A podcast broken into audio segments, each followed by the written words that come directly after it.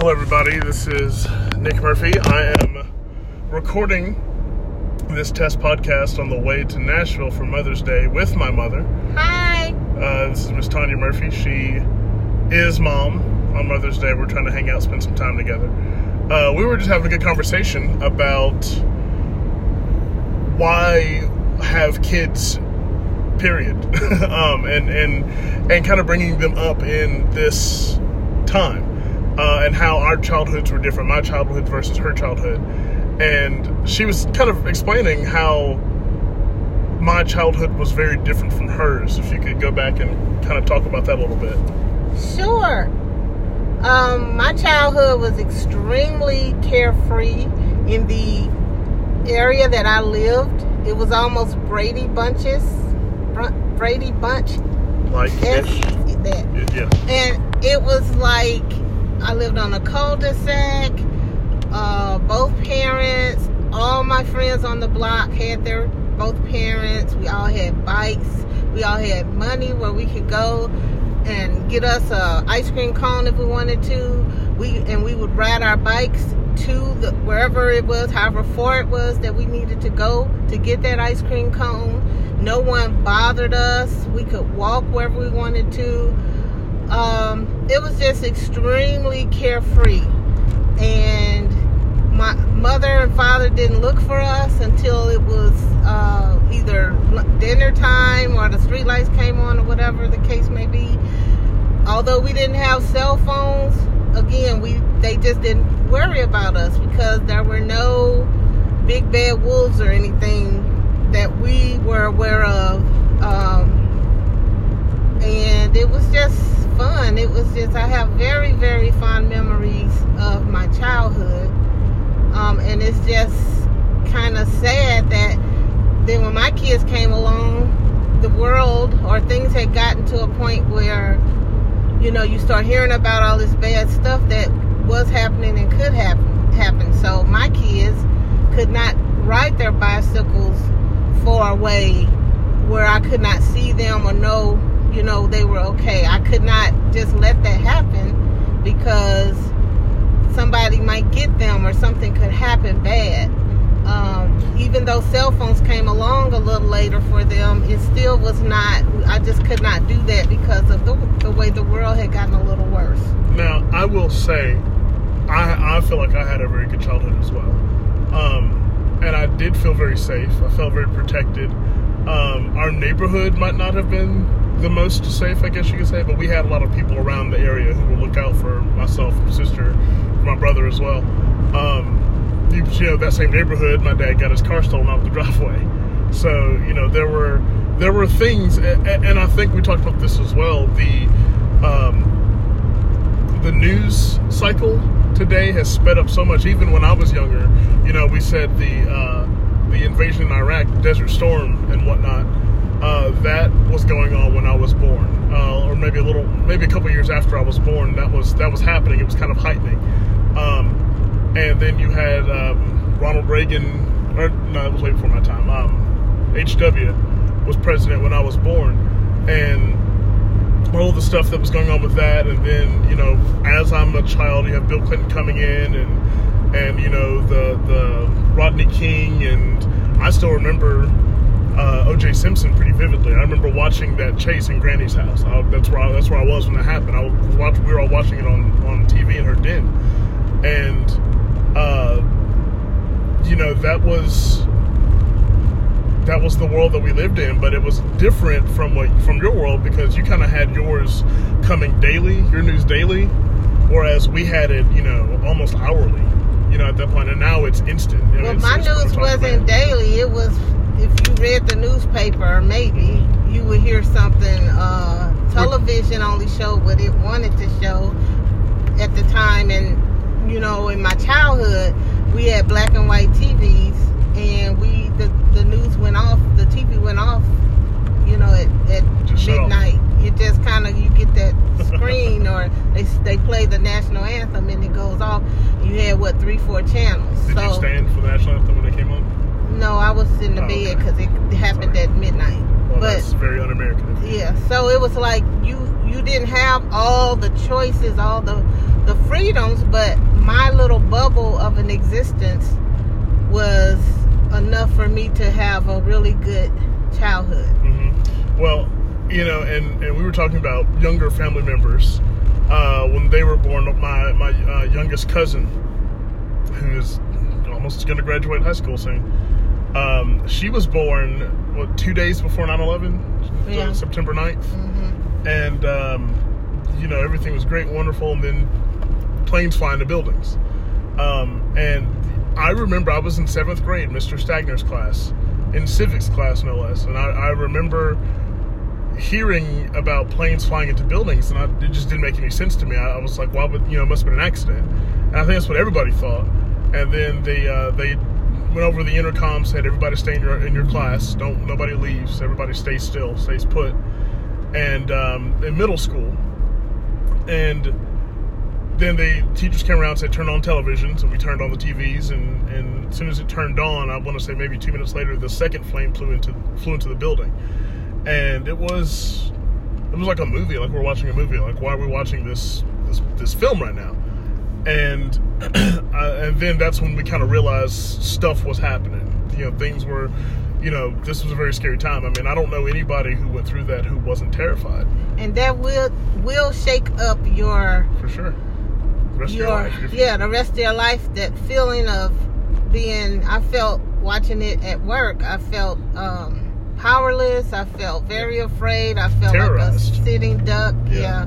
Like, cause you're waiting once it hit the, the twin towers, then, or I don't know the order it happened, but then you had the uh, Pentagon, and then I think a plane was was Yeah, crashed into a field or something. So you're just thinking, what, you know, where is it going to be next? And if you have people, your family members who don't live right around you, then you start calling them and all of that. So we got on this topic because we were talking about bringing children into the world now at Today, this yeah. time today. But I would hate for people not to want to bring children into the world. I totally understand why you wouldn't want to, but we have to carry on humankind. so you have to if if that's your desire to have a child, but that's one thing that's stopping you is the state of the world, I would say don't let that stop you because things just like things get bad, things can also get better. And you could have that child that has a good hand in making things better. I, I think you just want grandkids. 'Cause I don't know if I. Um, Oh, the older I get, you better hurry up because my patience is a waning. yes, I, I understand. The older I get, but at the same time, I just wouldn't want a person to miss out on the joys of parenthood because of that reason. That's all I'm saying. Well, I I think you know I feel like I'm pretty in touch with the millennial mindset to an extent, hmm and I just feel that it weighs on me a lot. The thought the thought of that it weighs on me a lot because I. I I think eventually I would want kids. There's first off, there's a lot of experiences and things that I want to have, I want to do, and I know that those experiences I wouldn't be able to have them until much later in life. Um, you know, 'cause it'll it'll just take it'll take a while because I've got to now care for this other human being, and that I don't know if I want to do that. I know that sounds selfish. I know it really does sound No, selfish, that's but it's good to know that rather than to bring a child in the world and have regrets about what you didn't get to do, resentment, don't treat them right, all of that. So Well, and I, I, I know for sure that I'll definitely treat the child right, and I know that I'll take care of it and, and blah blah blah. But also, I would love to go back to Europe. I would love to visit, you know, Canada. I would love to go, you know, I'd love to be able to to uh, travel and, and, and hone my craft. I would love to go to schools. I would love, you know, pay off student loans. I'd love to do all of that stuff and have my own set of freedom, you know, for a while. well that's what your twenties are for. that's fair, yeah. And it ain't, you know, if you don't do certain things, set yourself up to be able to do this stuff at least by 35 Mhm. that's kind of as you you you have a child that that's not old. Yeah. But if you have a child at Well, but you think about 40, that, and then you add 18 years on top of it. Yeah. You've got, you know, there's a lot of. That's that's your mid that's your midlife. You know, you're trying to raise a kid now. That's you know, by the time they get out of high school, you'll be in your 50s. So there's something to be said about having a child early, Right. not too early, but Right. having a child early, and there's something to be said about having it later. hmm So it's all in what's best for you as a person and in your situation and circumstances. Because there, unless you are independently wealthy, you never gonna have enough money.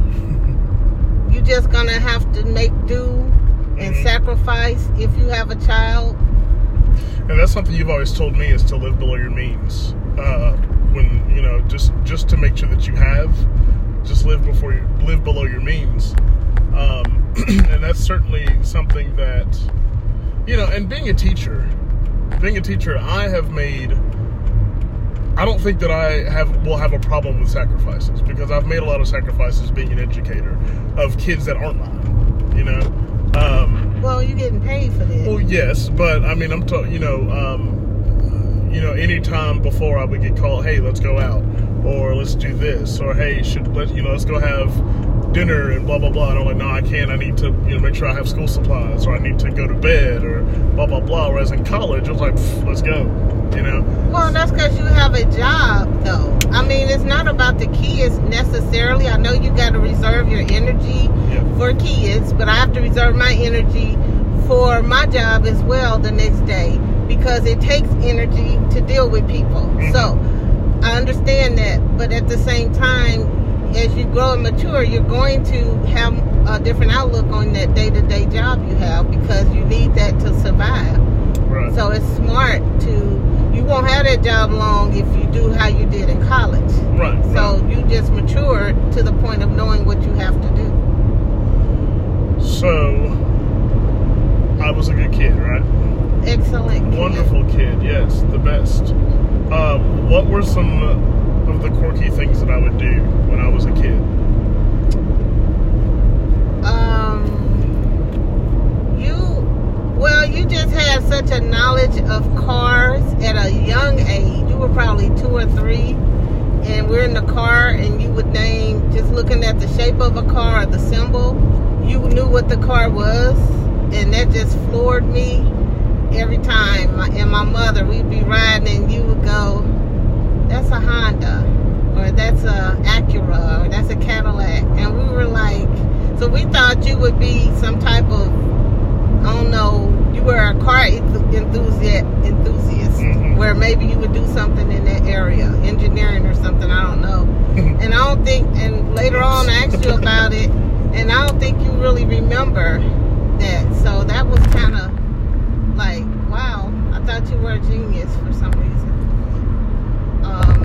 Um, That, that went away quickly, I'm sure. you were just a very um just a good kid you know just look at you you would mind just based off of a look if i Mhm. look at you you would straighten up um Well, that might be more of a testament of your look than you were very kind you were very kind mannerable uh you were just a sweetheart just a easy you were an easy kid Well, good. I'm very happy to hear that. Um, that kind of manifests, I think, today, uh, especially dealing with people, because you really have to be, especially doing what I do, and you know, both professionally and semi-professionally with my choirs. I really have to be able to delegate, or maybe not necessarily delegate, but I really have to be able to work with people, and I have to be able to have those alliances. And so there's a lot. Sometimes there's crow that I have to eat that I don't want to. I had a conversation with a friend a couple days ago about having to swallow a lot of pride with stuff, and at the end of the day, I tell myself, and it's something you've told me too. I tell myself, you know, you know your value, you know your worth.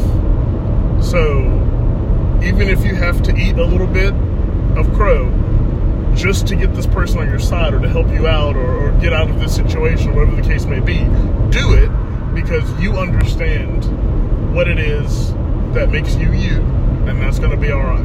Well, you do have to make decisions all day, every day. Is this worth it? Is Mhm. this worth an argument? Is this worth losing a friend over? Is this worth? But you can't. You also can't be a doormat. You have to. Right. There has to be some balance. You have to weigh weigh things Absolutely. because you gotta have. You gotta stand up, but you also have to pick your battles. Right. So it's all not me constantly rolling over, and I never get what I want. You just have to pick your battles Right. with that. And that's not always easy, Mhm. but you just have to be okay with yourself Right. and Right. say, okay, it's not my problem, it's her problem, his problem, Mhm. their problem. Mhm. And take your blame where it's due, but also take your victories too. Like, no, I'm good. That's not, they have the wrong perception. That's not me. That's not that. Right. And I hate it for them. and really just being able to do that has helped me so much with excuse me with um you know, with jobs getting hired for things having a good reputation uh, being asked back to several things you know i mean there's i was thinking about it earlier there's not i don't really have much downtime over this summer uh, because of all the stuff that i'm doing I'm helping to assistant direct on a musical. Um, I'm going to LSU for a week, you know, on top of some other st- yeah, oh yeah, get paid. So there's there's a lot of stuff that I'm doing over the summer coming off of all the stuff that I've done for the year before that. You know, trying to get 12 you know 12 year olds to sing the right notes for two and a half minutes, you know, which is a task in and of itself. So being able to manage all the things that I have that I have to do and work with all the people that I have had to, you know, that ability that we just talked about is important so that you can get through that. You can work your way through that. It's all about self-preservation. Yeah. You can't always look at the other person's um, feelings, and that may sound cold, but sometimes people's feelings will be hurt. You don't want that to be the case. But if I have to save myself, Right. I can't always be nice. Right. But I won't be mean and nasty on purpose. But just depending on the situation, I have to adjust. Right. I have right. to know how to pivot and move. And sometimes I'll be hurt, sometimes you'll be hurt. It's just how it is. Yep. So how what, what kind of mother was I? Um, you were a fantastic mother, or still currently are a fantastic mother. Um, everybody liked you. What Uh, made me a fan, what made me a fantastic mother? I think the nurturing aspect that you have, um, the, the amount, I really think I get my listening skills from you. Uh, being able to let somebody vent entirely, and then you come back and pick up on the points that, that had happened that you've taken mental notes of. Um, that really does help. For sure, I, I, I feel like uh, you've supported me a lot. Um, and that really gave me confidence that boosted, I think that really boosted my confidence uh, on so many things. And, you know, just just being there for me, and, uh, you know, which is which is half the battle, honestly, as a, as a kid, you know, just have, especially not, I mean, you have tremendous experiences over me. And being able to learn and hear what, in my opinion, would be the right thing to do, and then doing it is a tremendous help. So I think, yeah, I think you've been a phenomenal mother and uh, helped me through a lot. So I appreciate you. Aww. Um, so this podcast is with the working title called Black to Business, uh, which I still think is hilarious, but that's fine if no one else does. Um, so what? Growing up in the, can I say when you were? Oh, okay. Growing up in the '60s.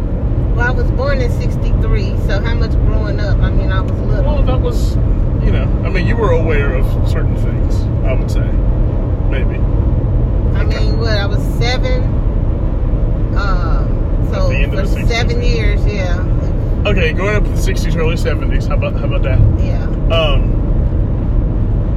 how would you compare the African African American experience, if you can call it that, or the, the life for us, how would you compare it today to when you were growing up?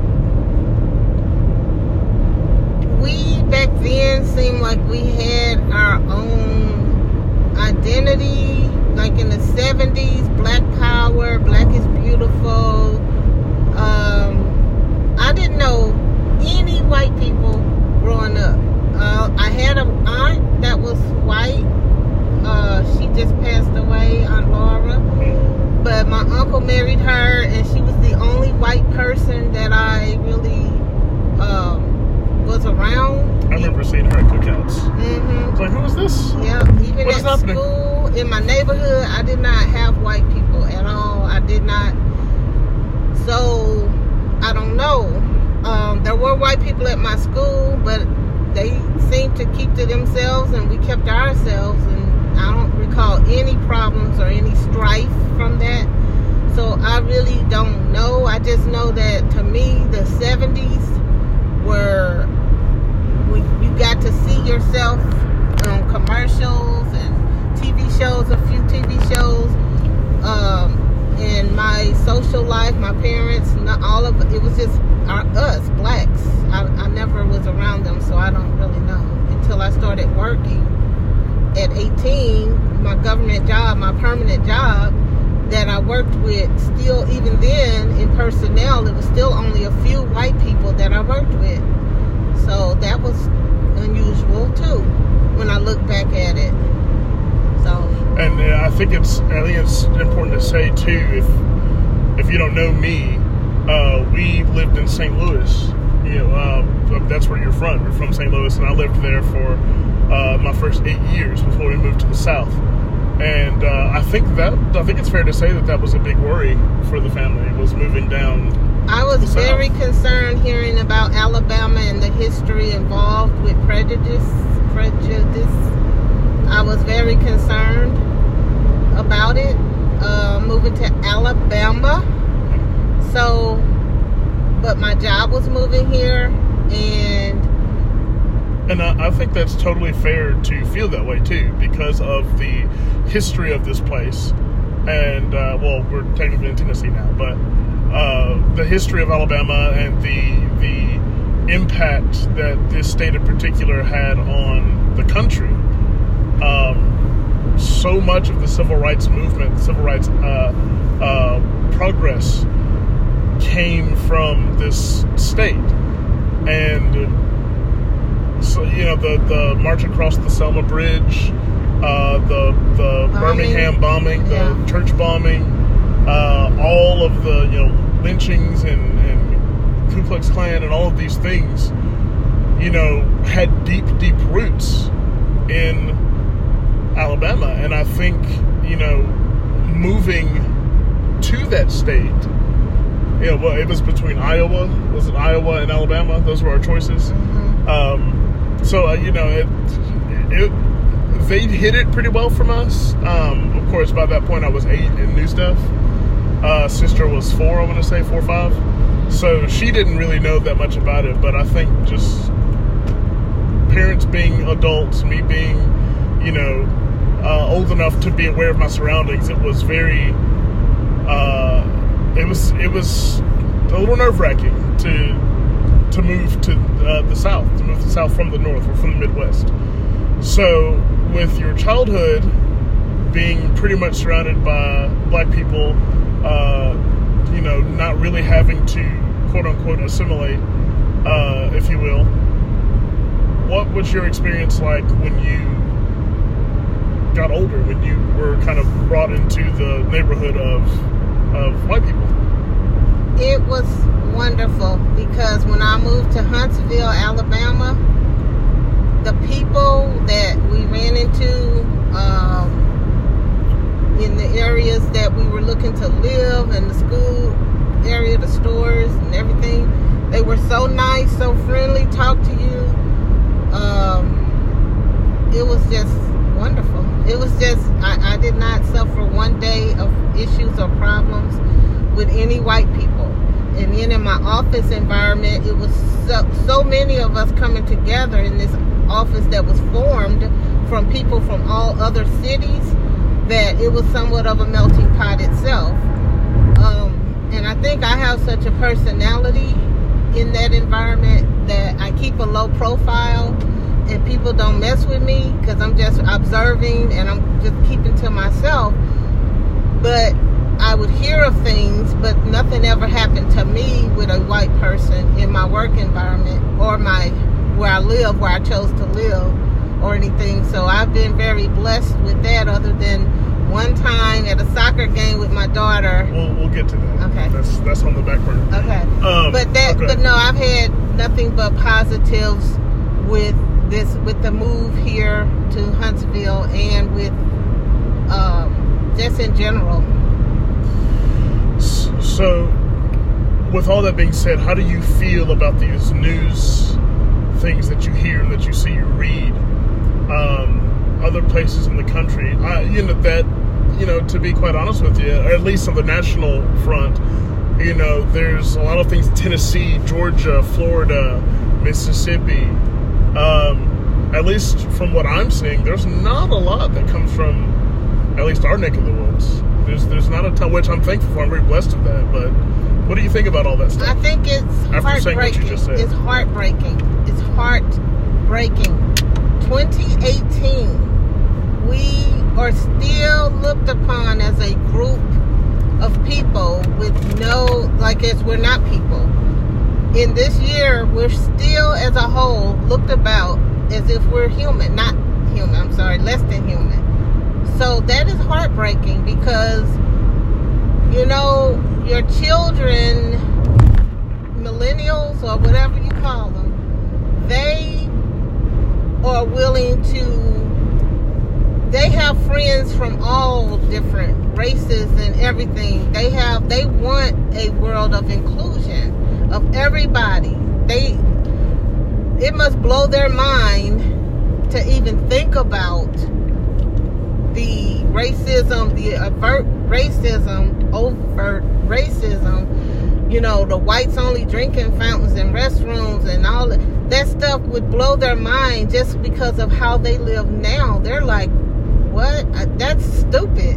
And for it to still continue on to be in the minds and hearts of some white people, some white people, is just astounding and it's just extremely sad and you just wonder when will it end? How will it end? We're all people will it take there to just be wipe off the face of the earth and start over? What will it take? Because it's just sad. I've always had the question of why. You know, why don't you like me? because it's about seniority. I want to feel superior to you. If i push you down push you down I, I will feel superior to you. It could be sometimes maybe they feel like you know they're gonna uprise and make us slaves because it was so horrible what what was done to them so they're gonna do it back to us. It could be just from it's just your lineage. All your life you're hurt you hear this.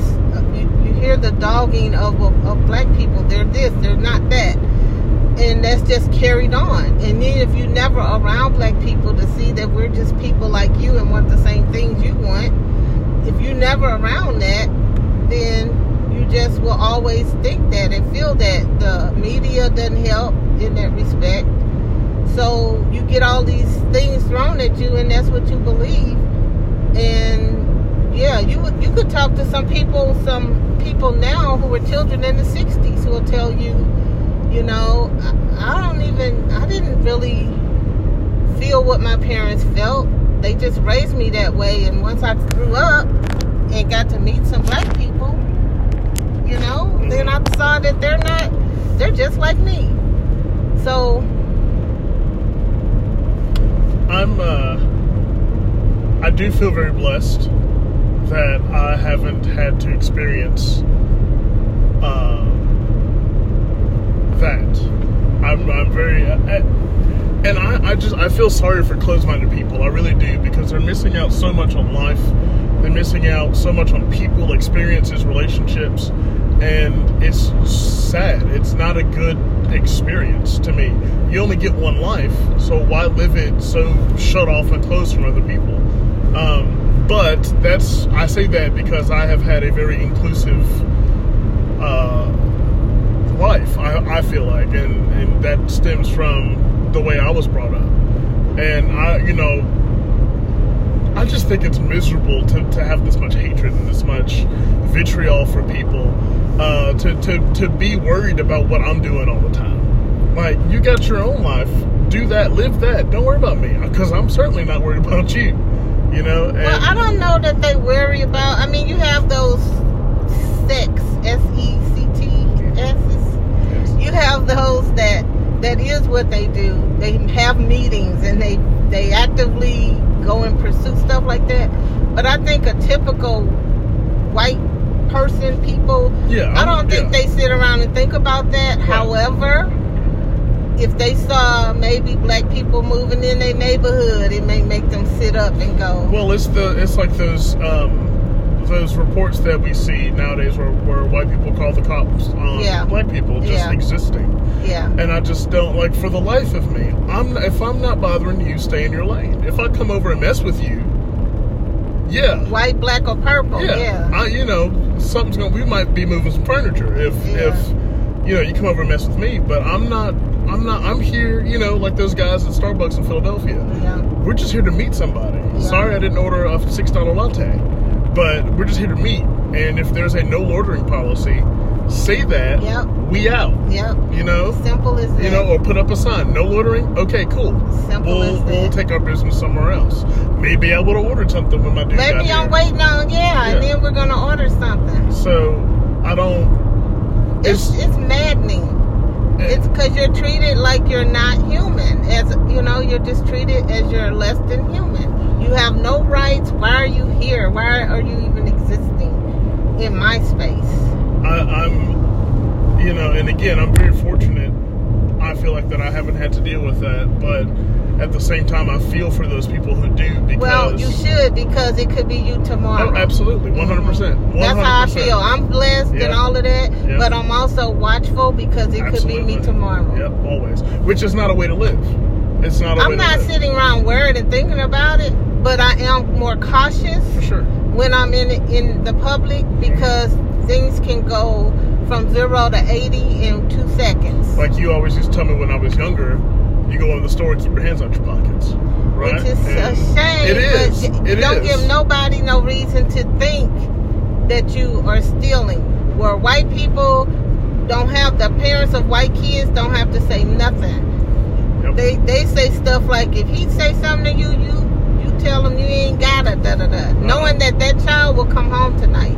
If my child, if I tell them, you tell them you ain't got a da da da, my child may not come home that night. and I'm gonna be real for a second.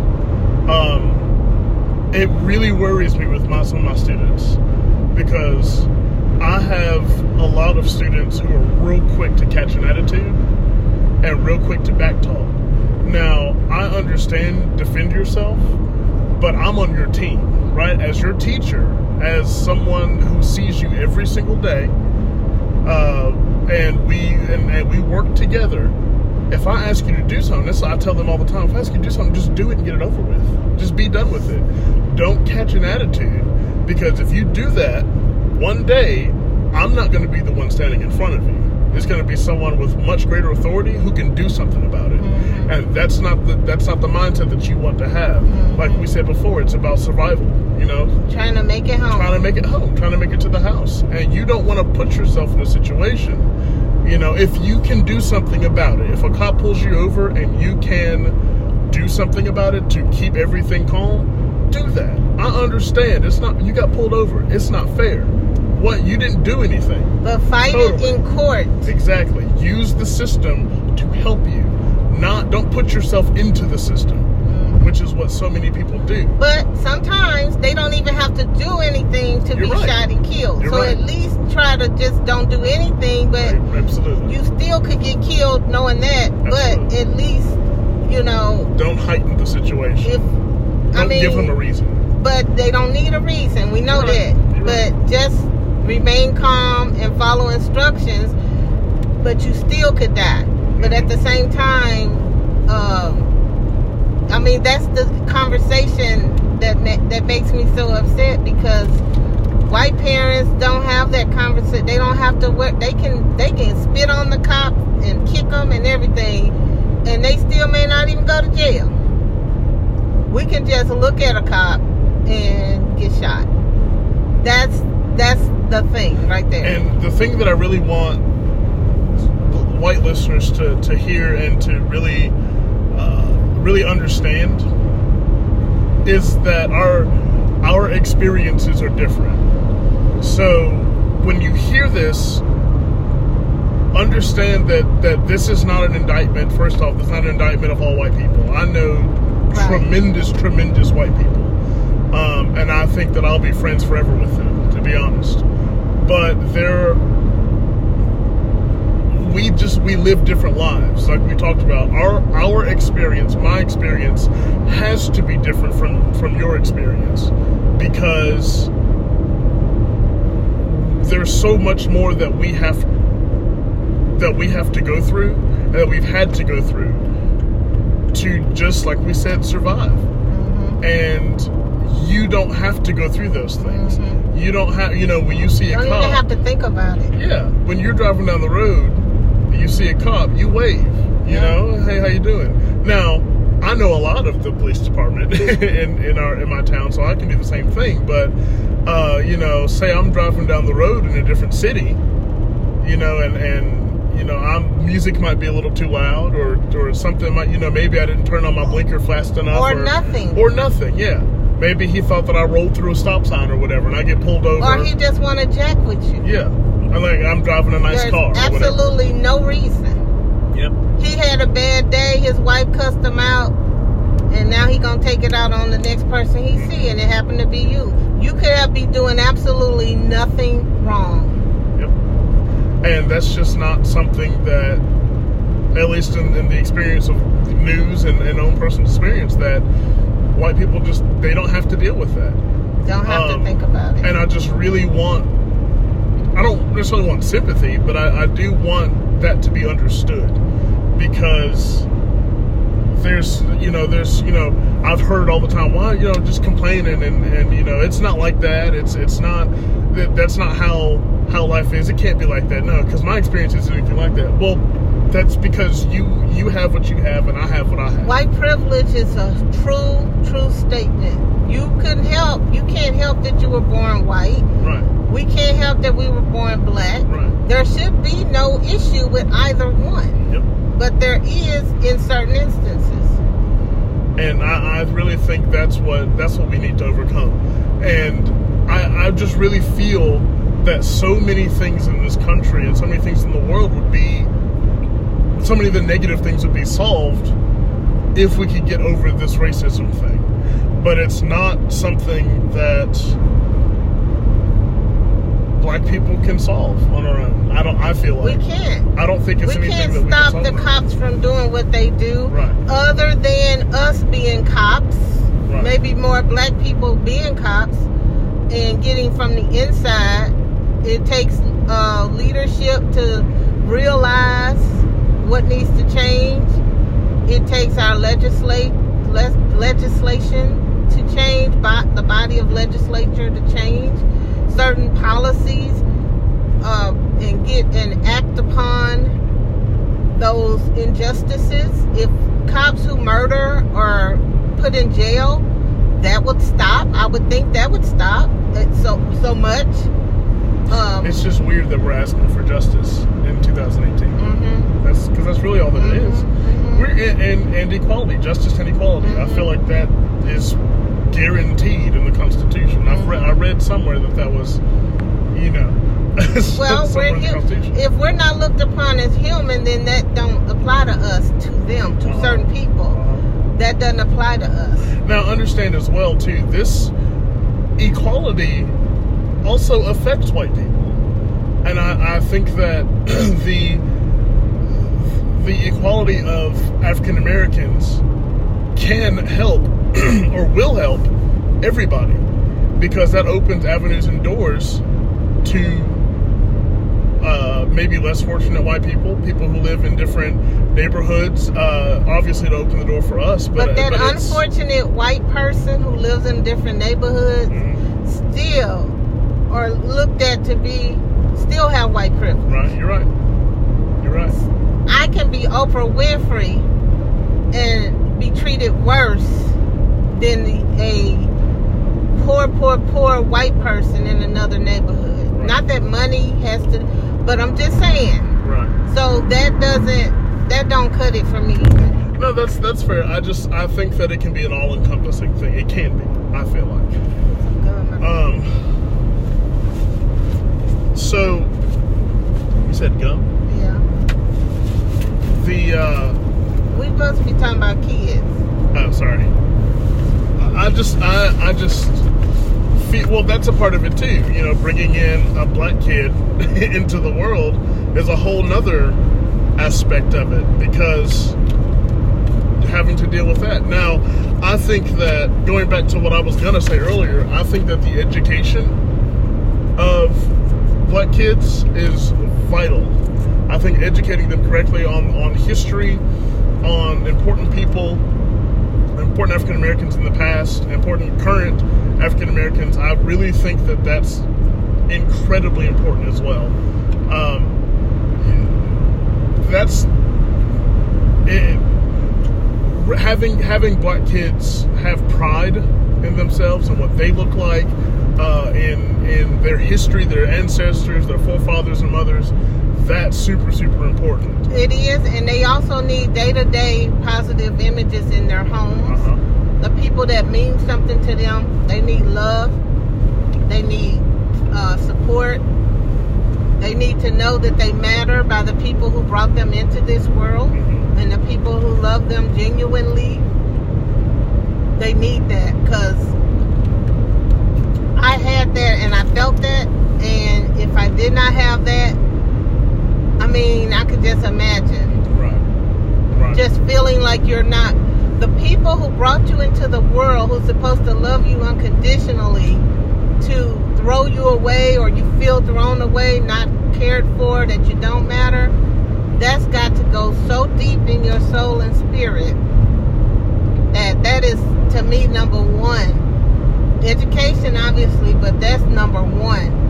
Your Starting from the home. Yeah, your spirit, your soul, knowing that it's cared for and loved genuinely, no matter what. Yeah. That's what each person is due. That's Yeah. that's what each human being is due. Yeah.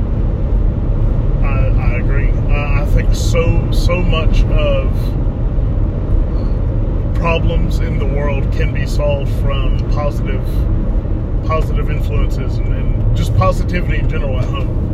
Uh, being able to come home and, and sit at dinner or you know have a have a family thing that you all do together. Mm-hmm. You know, dad staying in the house, mom staying in the house. You know, uh, working together to raise good contributing members to society. And let's face That it, that's the ideal situation. hmm But even if the parents don't get along and they split up, hmm you still can let a child know that they're number one and they Absolutely. matter and they're loved. Yeah. harder to do, not being right there to gather in the home, but so necessary and doable. You have to put forth that extra effort because you owe that to that child. And that's where you raise a very well adjusted, uh, responsible citizen. hmm Um, that's, I mean, that's just so important to me because a child didn't ask to come here and they deserve the best Right. I agree. which is why we go back to um, bringing children in the world. If you can't or not willing to do that, then it's just not for you. then that's what you should you should not even embark on that because a child does not deserve any less. Right. That and that's where I am because it's not that I don't think I would be a good parent. I feel like I would be. Um, but I don't. I just I, I don't think it's fair to me to have to go through all that this world has to offer in some respects, you know. So that's just that's where my struggle is with it. I, I just I, I, there's so much out here.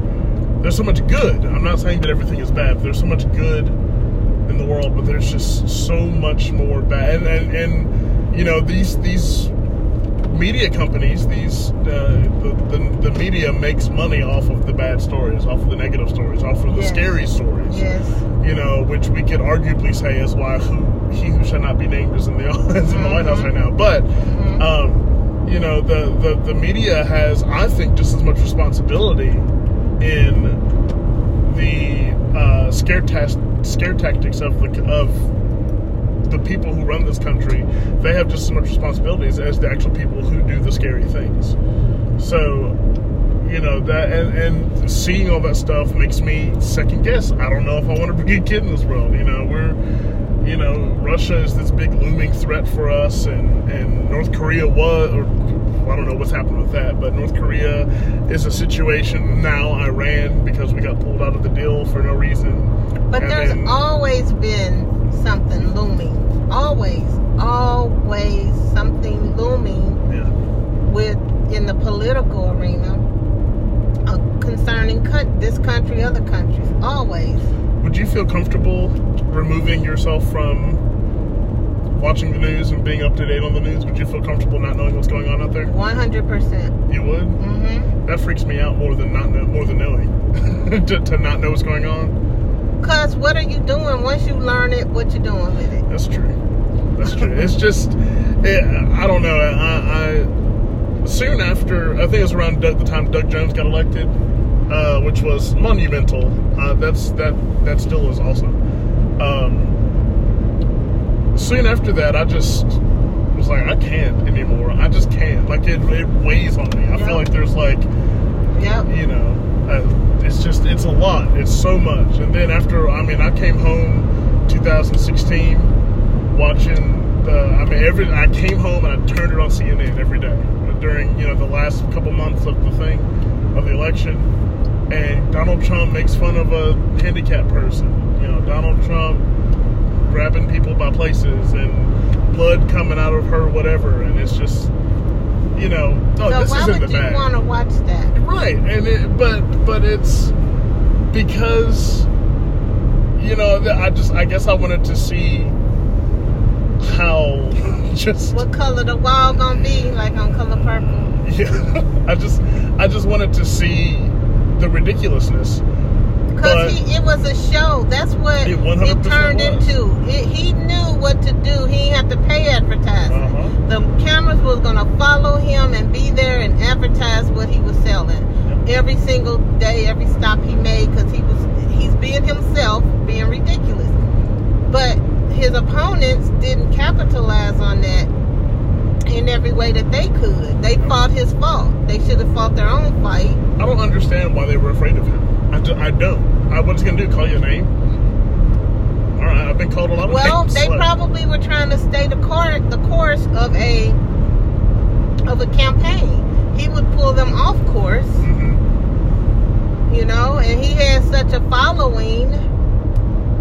I don't know what the case was, but I couldn't watch him then. I can't watch him now. What I'll hear about it, but what can I do but stress out about it? Right, right. uh, when he playing around with the button, like we'll we'll we'll uh, bomb the hell out of him. I mean, I can't watch that Yeah. because okay, if, what I'm gonna do if they bomb them and they bomb us, we done. Okay, why would I wanna, you know? I, I just don't. I don't get it. I, and I saw, you know, and I, I, some, I thought about taking CNN notifications off my phone because they'll they'll push to my phone and it'll pop up on there, and and I'll see, you know, X Y Z has done this and tensions rise, blah blah blah. I'm just like, oh, I don't want to do this. You know, I don't want to deal with this. But I just saw today John Bolton, the the mustachioed dude. Um, you know, they're thinking about uh, incorporating sanctions on European countries that have dealings with with uh, Iran. Uh, like they're just they, they want war. I feel like they want war. I feel like they, they want do. it because that's going. Who's going to change presidents during wartime? Of course. right? And I just I, I, I can't that's it doesn't scare me, but it's like why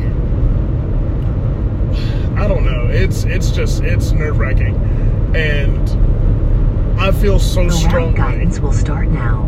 Proceed on It's, the it's a current live show. It's fine. Oh. It's fine. Um, we're on the way to Nashville. If I didn't say that before, but I, I I feel like he's got to go, just to me, and I feel like He will go, but the, he's gonna go when all promises are kept and people get their under the under the table money and deals and all of that happens. That's what has to happen. That's why he's one reason he's still in there. Yeah. The it's just it, it's and I'm not trying to be a dramatic Democrat or anything or, or or snowflake or whatever it is that Democrats are called now. But because uh, you know there there've been a lot of people who excuse me a lot of people who've said if there's any group of people who should be Republicans, it would be black people Yeah. because because the we have very conservative tendencies. We Yeah. you know we are very close to the chest, Yeah. church going people. Um, uh, you know we're we're not we're not the quickest to believe everything that you say right off face value. Yep. And if there's any group of people who would be Republicans and stay Republicans, it would be us. But it's there's that one tiny thing of racism that we feel from the Republican Party, those in power. I know a lot of Republicans who are not racist. I know a lot of, or at least to me, I know a lot of Republicans who are uh, kind, friendly. You know, we just disagree, and you know we we have our issues uh, amongst one another, but we're still friends, and that's something that I wish would happen a lot too. But uh, like, there's a lot of stuff that they that they fundamentals of the Republican Party that I kind of agree with, to be honest with you. Small government, uh, keeping everything in house, don't spend a ton of money, uh, let let the um, let the states decide. I'm cool with that for real. I really am. But then you have megalomaniacs like Trump, uh, Trump, and and uh, you know uh, Ronald Reagan, and and just a lot of these people who just really feel like they're out for themselves. And I'm not saying the Democratic Party's not doesn't have those people either, but there just feels like there's a lot of people in the Republican Marco Rubio, big big person in my head who just is only out for himself, 100 percent. Well, you got because our leader is out for himself. The president is out for himself. Period. Yeah, Two, yeah. along with making certain people rich as well. But he's out for him. He's all about himself. I just I really want the uh, I want the people who voted for Trump who are not. Continue on I-65 North. I really want the people who voted for Trump. I don't want anybody to suffer. I don't want anybody to suffer. That's not what I'm saying at all. But I really hope that they get a wake up call that they've been completely bamboozled. They've been completely hoodwinked hell, and, If they don't know by now, yeah, some people don't wanna. They know, but they will never admit it, yeah. and they will keep riding till the end. They'll just ride it on out. I read an article that uh, had were talking about the evangelicals, which is just a ridiculous word to me. But the the evangelicals hitch their wagon to Trump, and no matter what he does, they will always support him. Well, anytime you say I can shoot somebody, And get away with it. hmm I'll still have supporters. He knows that. I really think he, He could. said that running, yeah. I really think he he could. could kill Melania and be good. I just don't. Well, he might get mad because she won't hold his hand. That might be what it is. I mean, he could do anything, and there would still be people supporting him. Now he'll go to jail, maybe, Would he though? maybe, Yeah. but he can do stuff. He can do, and he knows it. He said that before he was even president. So imagine now being president, what he feels he can do and can and can do. It's uh, it's just it, it's it's a bitter world. 20 I think. miles ahead on the route. Lane closed. it's a it's a it's a bitter world um, and it's not designed the older i get the more i realize that it's not designed for people who don't have. The United States is not. Yeah, the, the, the United States because in particular. because well i mean the government has typically taken care of its citizens who don't have then you come along so there are programs yes there were problems with programs because you don't want people to i think most people want to have their make their own way and don't want to rely on the government right. but sometimes you have people who that's I mean it's it's it's all in their family. right. They've all lived on welfare and this and that, okay? They and there are some people who will continue that. So you have to put things into these programs. Don't cut the programs, but just revamp them to where there are but people got to have jobs. Yeah. They have to have a job that can pay them enough to live. And that's going to directly improve government because now those people who have jobs are now paying into the government through taxes. But there has to be jobs they can do. So Right. we need companies not to be overseas, yeah. um, making, you know, making products because everybody's Cheap, not going to go to yeah. school and learn a trade. Right. Everybody's not. So you got to have those jobs in America where people can learn, go and do. I mean, like a manufacturing job where anybody could know could do that, and you pay them a decent wage. And yeah, they may have to go and get two jobs to be able to pay, and maybe they can get subsidized housing, but they pay more than seven dollars a month. They pay more than that, but but they have a means to do that. Right. And then people need to be more responsible and not have 10 children if they can't afford them, type of thing. Right. So there's that responsibility. another thing about having kids. Yeah. Having to pay for it. I mean, it's, you know, yeah. so I see all kind of ways. I see, I see it. You still gotta have, you, have a child, you have to take care of them, the man and the woman. Yep. Which makes it easier. Instead of having one person having to pay and take care of it, you have two people, and that just makes it easier. In, in my opinion, from, from what I've seen, it just makes it easier. men need to, to step up and be fathers and women need to quit having so many babies they can't take care of Yep. without with or without the father of course the father so and then they need to remove or stop having all of the the traps for young black men to fall into hmm to put them in jail because jail is a business. People make Yes, it money off of you going to jail. So there are traps set for young black people to fall in due to their their poverty situation. And now they're in jail and their babies aren't need milk and diapers and That's one thing that I would do if I were elected, and we're gonna have to wrap up here soon. But if I were elected into any type of local government, one thing that I would try to mayor or governor, whatever, if I one thing that I would have, one project that I would really try to do and fundraise and blah blah blah, would be to pour money into impoverished places, because those are the people that get affected the most by these corrupt people up at the top. yes, They're they the do. ops who get screwed over. That's white, black, Mexican, Asian, Yeah. whatever. People you need know. opportunities for jobs, Absolutely. opportunities to learn a trade so they can be marketable. They can get a job other than McDonald's where they can take care of their family. And if that- they're willing to do it, it Right. needs to be available to them. And that boosts up Yep. my community. Right? That makes my community more more uh, aesthetic. That makes my that makes our people prouder to be where they're from. That keeps our streets clean. That keeps you know our our roads and bridges built. That keeps our schools looking as good as they can and producing as good as they can. Be. Brilliant people who Absolutely. just given an opportunity. They have a mind for science and math and and they could be